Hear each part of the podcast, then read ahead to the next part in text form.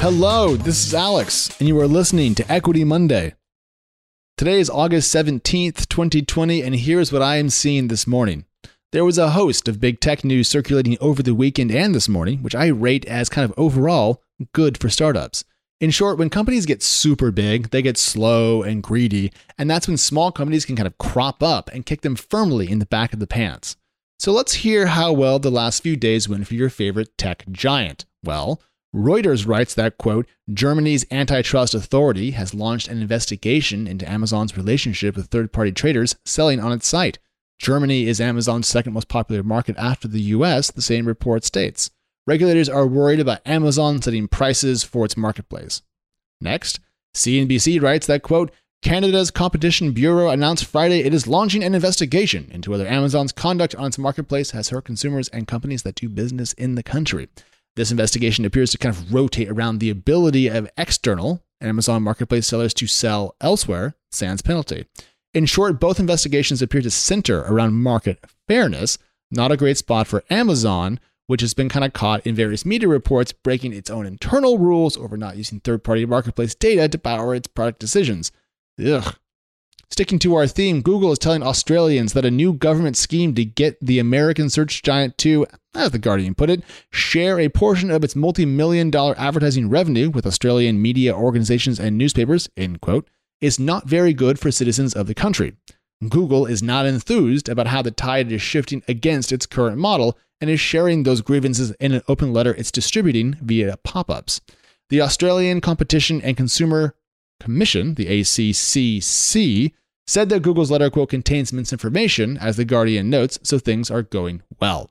Finally, Apple and Google are under consumer fire for booting Epic Games, which means Fortnite, off of their platforms, and, at least in the case of Apple, not allowing cloud gaming platforms onto its App Store.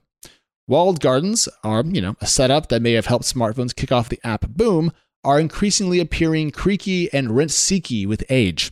More on all of that in a minute, but what a neat time for ambitious startups to take on the incumbents. And finally, futures are up this morning, so the stock market is about to have yet another good day. Those are the headlines for this Monday morning that I am reading. Before we get deeper into the private markets, do not forget that Equity is on Twitter where we post all the headlines, jokes about myself, and polls for the show. It is good fun, and we would love to have your participation. So hit up at EquityPod on Twitter. And with that, let's go. I can't help but take stock of the news we ran through up top and not think that this is the most vulnerable big tech has appeared in some time. These companies are desperately wealthy and desperate to hold on to their wealth and revenue growth to appease public market investors. And it appears that these American tech companies are unable to bend, which means that the right startup could cause them to break. Apple can't open its platform as it is hell bent on collecting about a third of the value of all third party transactions that happen there.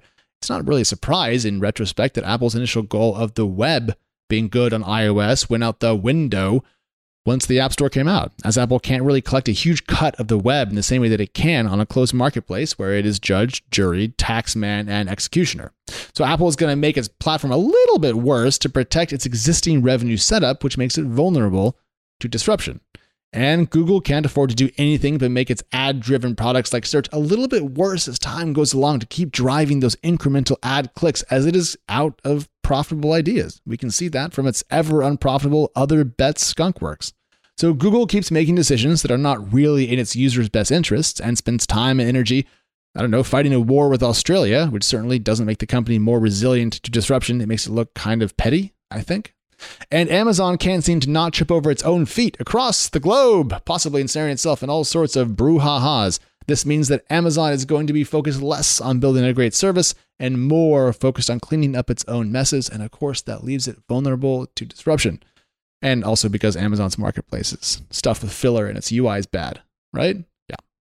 All this is to say that for startups out there looking to build stuff that can, in time, with growth and capital and a widening feature set, take on bits and pieces of what big tech currently owns, how good is all this news? It's great. Well, it's not great for big tech, but it's damn good for startups who want to go out there and do more than vertical SaaS for the next micro niche and of course, it's good news for the investors with enough guts to actually shoot for outsized returns via their good friend risk. So, some of them, you know, some. Now, let's talk about a few funding rounds that stood out as we caught up early this Monday morning.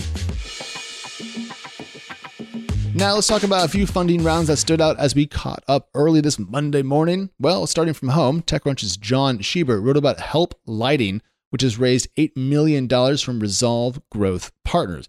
Now, the company is based in Alabama, which is a state that is not really known for its tech output if you're not from around here.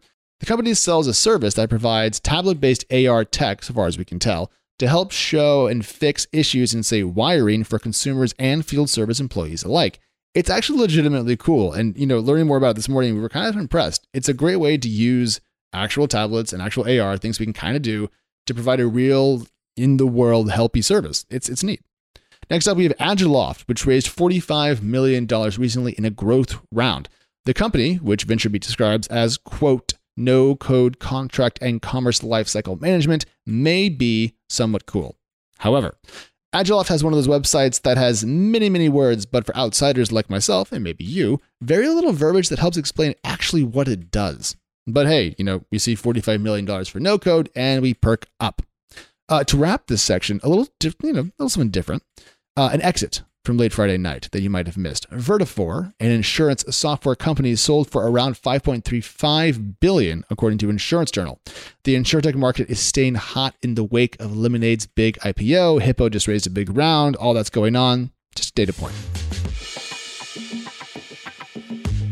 And finally, this morning, a little late stage private company news for you.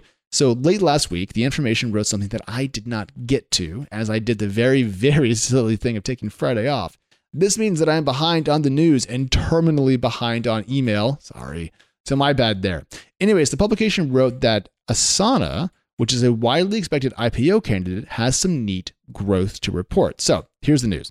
This July, Asana reported, or projected, I should say, revenue growth of 142 million in 2019 to 236 million in 2020.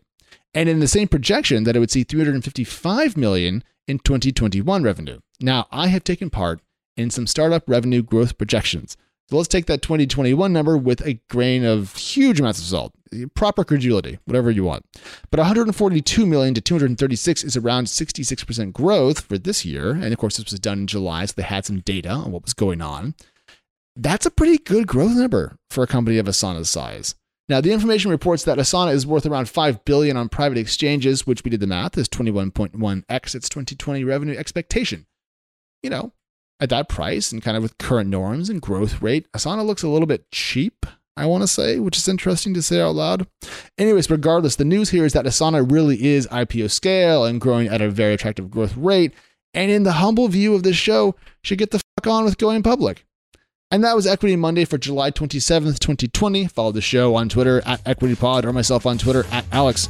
We are back Friday morning if Palantir doesn't file in the meantime.